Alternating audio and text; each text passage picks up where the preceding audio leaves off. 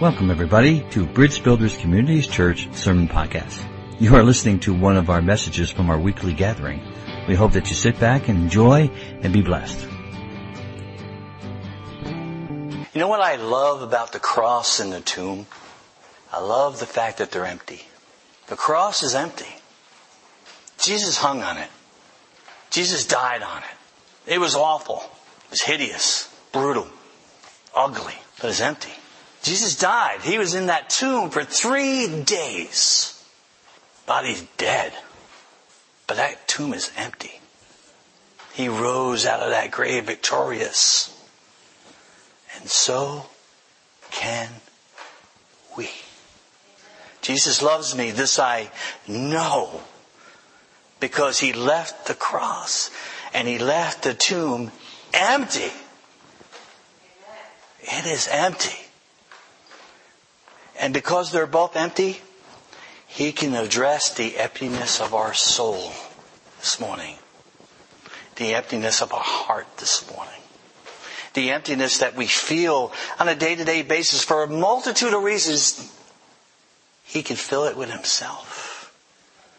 Because both the cross and the tomb are empty. Do you know that they're empty? They're really, really absolutely, completely empty. I want you to imagine, place yourself 2,000 years ago on Resurrection Day. The news is starting to spread that Jesus is alive. Not everybody is comprehending what this means yet, but the news is starting to spread around Jerusalem. I want you to place yourself there for a minute. And I want you to think, who do you think is the most happiest person that Sunday? Mary? Mary his mom? Certainly a good one. Anybody else is happy? Jesus is happy. Jesus is thrilled. Jesus, Jesus is strutting around. He's so happy. Disappearing, reappearing, messing with people's minds. Who else is happy that morning? Peter. Maybe the apostles are finally figuring it out. Maybe they're, they're just really getting excited now. It's not the person I'm thinking of, but who else is happy this morning? Kelsey's happy.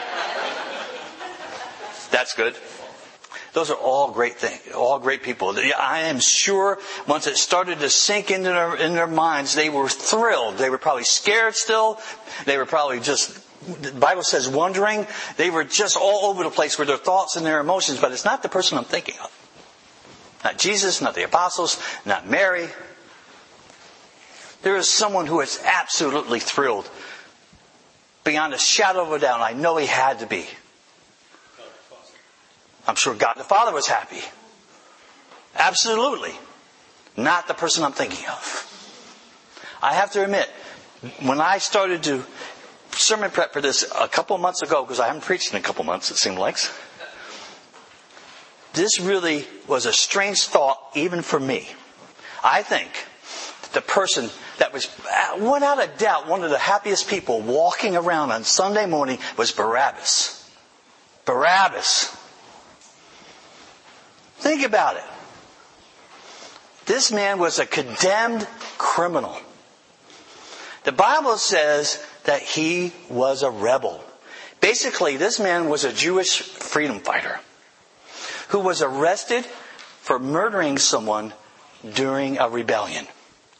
Considering the political climate of that time, it more likely was a rebellion against the Roman government, a government authorities, and the murder was probably a Roman soldier. So, Barabbas was condemned to die sent to prison, death sentence. This man was toast, as was the custom of that day. We don't know if it really was a Roman custom or a Jewish custom. But Pilate used it often to gain, to gain political favor. That during a celebration or a feast, they would release a prisoner from jail.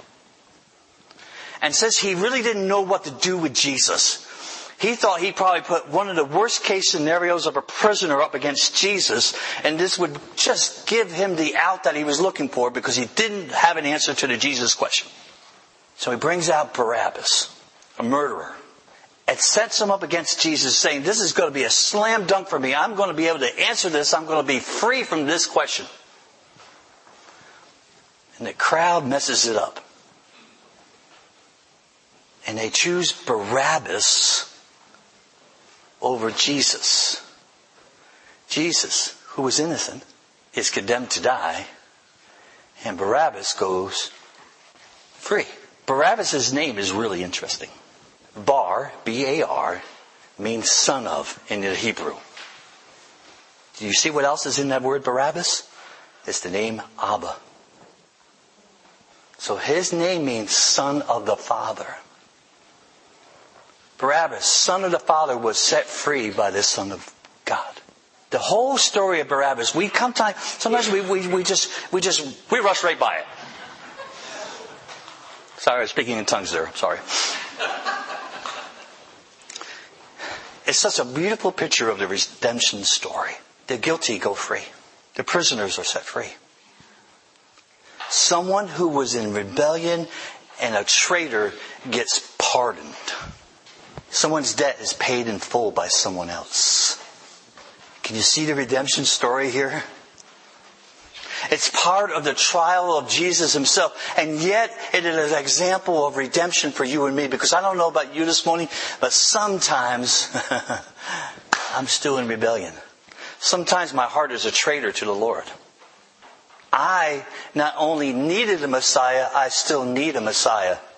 I need to know that Jesus loves me enough to die in my place, to sacrifice his freedom for my freedom.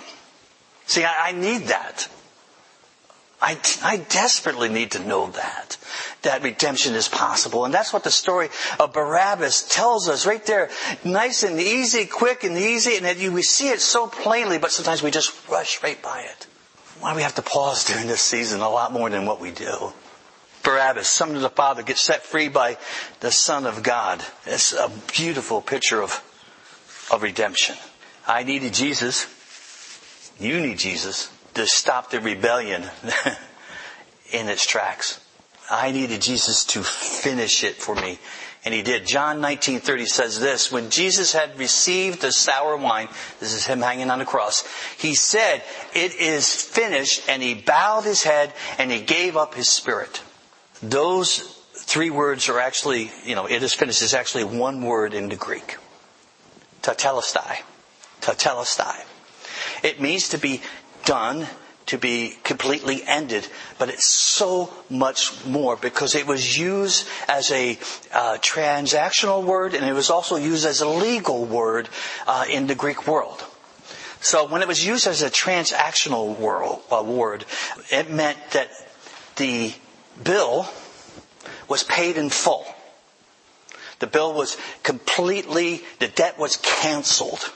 And so when someone sold something and, and someone bought it and paid all the money that they were supposed to, the merchant would write tetelestai on it. Tetelestai. It means this thing, this thing is paid for. Completely. The debt is gone. This word had such a sense of completeness with it. It meant it is finished, it will stand finished, and it will always be finished. It was finished in the past, it is finished now, and it will be finished in the future. Nothing more can be done. That's what this word means in the transactional use of it.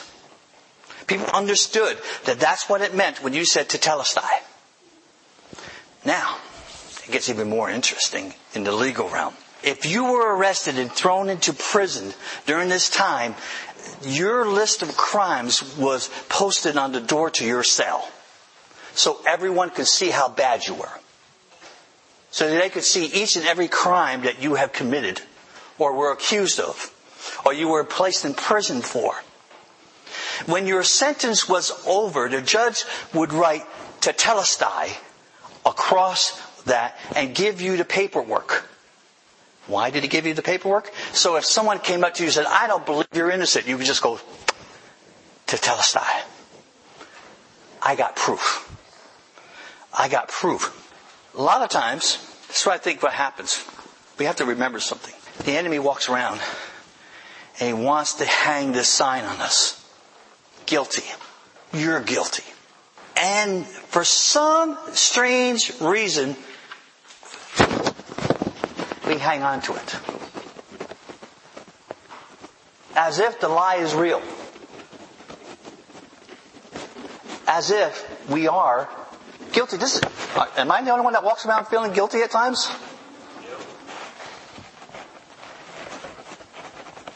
What this word means is, what Jesus did for us is, He wrote tetelestai across guilty. So when the enemy comes and accuses us of being guilty, we just go, no, tetelestai. My debt is canceled.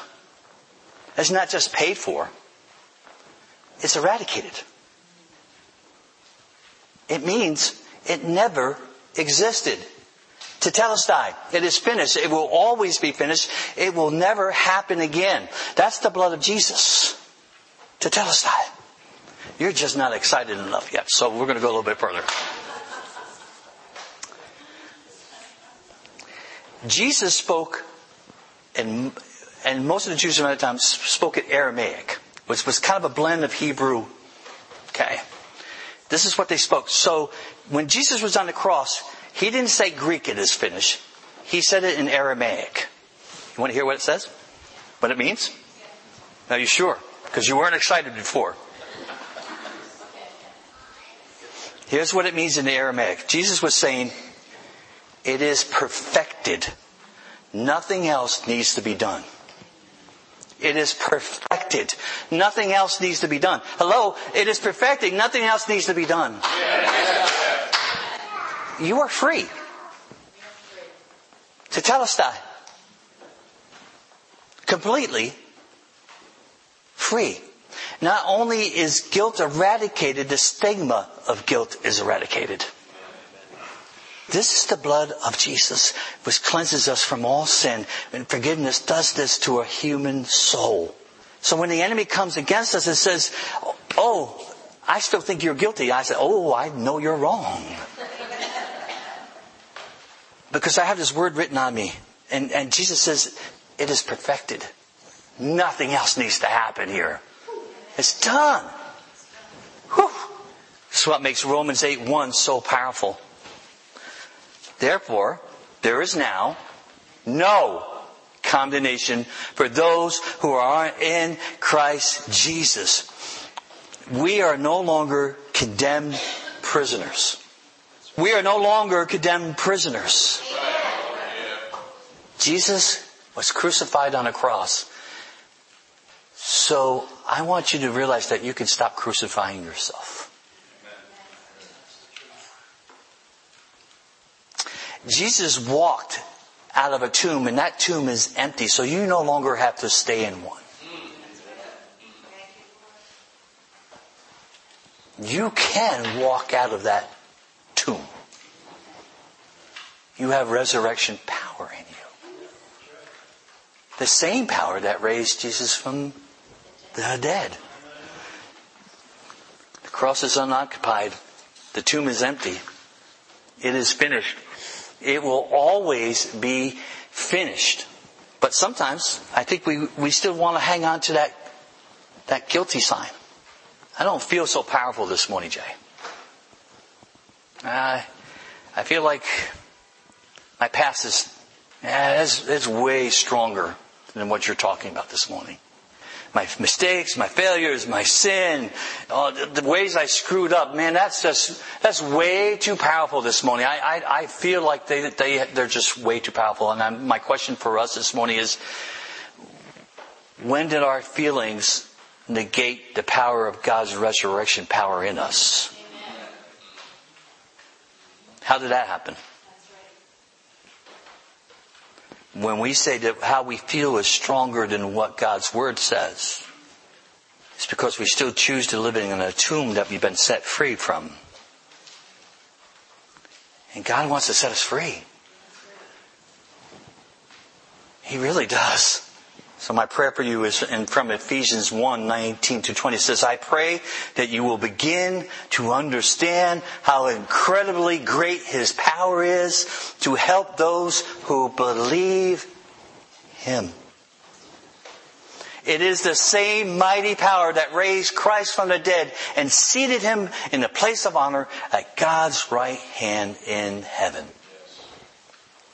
That is tomb emptying. We need to look at empty tombs. I think sometimes as Americans, because this is such an American thing, uh, I don't know if other countries do the same thing that we do, but we we treat tombs like storage units and we rent them to hold our junk. And then when we fill up one, we buy another one. We rent another one to keep on filling it up with junk. Emotional junk, spiritual junk, things that hold us captive. We rent these things out. We pay good money for it. Spiritually. It costs us. Why do we do this to ourselves? when the same power that raised Jesus from the dead is in us. Yeah, it's the same power. And yet we back into these tomb storage units and we then we close the door behind us. Yeah, we hide. The same power that's in us is to those who believe. In Luke 24, the women of God bless the women. they go to the tomb. Men are somewhere hiding. God bless the women. They get there and the angel says, you know what? He's not here. He's risen. As if to say, where are you looking for life? It's not in a tomb. So why do you keep on looking to, at dead places for life? This, this place is empty. He's risen. You don't have to look here. And yet, we do. The enemy wanted that tomb to remain sealed. He wanted that stone to stay in place. He, he wanted the people just to, to just leave it undisturbed. Because an empty tomb poses a problem to the enemy. I know one person who was not thrilled that day, and that was the enemy. Because an empty tomb means you and I are free. It means you and I are powerful. Because we have the same power that's in us. How could we not be anything but powerful this morning? Not in ourselves, but we have the same power that raised Jesus from the dead in us. Hello? This is good news. This is the best news. He's not here. He has risen. See, Jesus didn't just survive his death, he defeated death. See, this is the beauty of it. On the cross, he defeats sin. Resurrection defeats death. That's a great one-two punch. It really is. You see, the enemy can't stand against that. So he comes walking around seeking who he may devour with lies and deceits and threats against who we are. But we are sons and daughters of the Most High God who has been set free and we say, Tetelestai. It is so finished. You're so finished because of what Jesus has done for us. Romans 6, 7 through 11. We know that sin doesn't have power over dead people. As surely as we died with Christ, we believe that we will also live with Him. We know that death no longer has any power over Christ. He died and He was raised to life, never again to die. When Christ died, he died for sin once and for all. But now he's alive and he lives only for God. In the same way, you must think of yourselves as dead to the power of sin. But Christ has given life to you and you live for God. Whew. That is huge and so freeing. So freeing. So when God raids a tomb, and God is the best tomb raider there ever has been, He empties it completely. There are no survivors in an empty tomb. There are no victims in an empty tomb. There are no dead people in an empty tomb. See, there are only sons and daughters that walk out in victory from a tomb. Jesus leaves all his death clothes in the tomb. Every symbol of his death and suffering, he leaves it there. He leaves it behind and he walks out in victory and newness of life, the same newness of life that we can. We are supposed to leave those grave clothes behind. Everything that defiles us. Everything that reminds us of the dead people we were. We leave it in the tomb. We don't walk around with it. Or we shouldn't walk around in it. But it seems like sometimes we just continue to wrap ourselves in it. God wants us free from that today. Today is Resurrection Sunday. Tomorrow's Resurrection Monday. Tuesday is Resurrection Tuesday. Wednesday is Resurrection Wednesday. Thursday, Friday, Saturday, and we start over again. Every day is Resurrection Day when you're a son and daughter of the Most High God. Every morning, and mercies are new every morning. Romans 6 4, we were buried, therefore, with him by baptism into death, in order that as Christ was raised from the dead by the glory of the Father, we too might walk in newness of life. That Greek word for newness means to be completely different than what you were before. That's a new identity in Jesus. This is why we can walk in newness of life. Not because we're so great, but because He's great in us. He has made us righteous. We stand before a holy God because of the blood of Jesus, because of what He's done for us. That makes us powerful sons and daughters. Not only can we escape the tomb, we walk out of the tomb in victory. We don't just crawl out of a tomb, we walk out of a tomb in victory. Tetelestai. It is perfected. Nothing else can, can be done.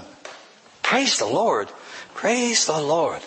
Jesus in John 11, 25 to 26 said, Jesus said to her, I am the resurrection and the life. Whoever believes in me, though he die, yet shall he live. And everyone who lives and believes in me shall never die. And then he asked this huge question. Do you believe this? Do you believe this? Do you believe that you can walk in newness of life? And Jesus says, Will you let me define what new looks like? Will you let me define what new looks like? Would you let me define what life looks like? Will you let me empty your tomb this morning? Will you let me free you from your grave clothes this morning? See, the cross is empty. The tomb is empty. But Jesus wants to fill our hearts with all of Himself. He wants to fill our life with all of who He is. He wants to fill our thoughts, our opinions, our values, everything that makes us us. He wants to fill it with Himself so that we could be free. And there might just be a few of us still kind of like coming at the outside of the tomb and we're just got like our fingertips holding on to it for some strange reason. And Jesus says, I, I just want you to come out. Just come out of that place. That place is dead. It's defiled. It's, it's, there's no newness in there whatsoever, but outside is newness of life. There's freedom. There's power. There's redemption. Romans 8:32. He who did not spare his own son gave him up for us all. how will he, how will he not also with him graciously give us all things? Not some things, not a few things, all things. Everything that we need for life and godliness. Everything to walk the life as a son and daughter of the Most High, even on the days where you think you've got nothing left. And the enemy's right here. And you're, you're, you're believing every lie. I have those days. I was having a few of those days until I remembered tetelestai. It is finished. It is perfected. Nothing else can be done. Nothing else needs to be done. Glory, hallelujah. Amen.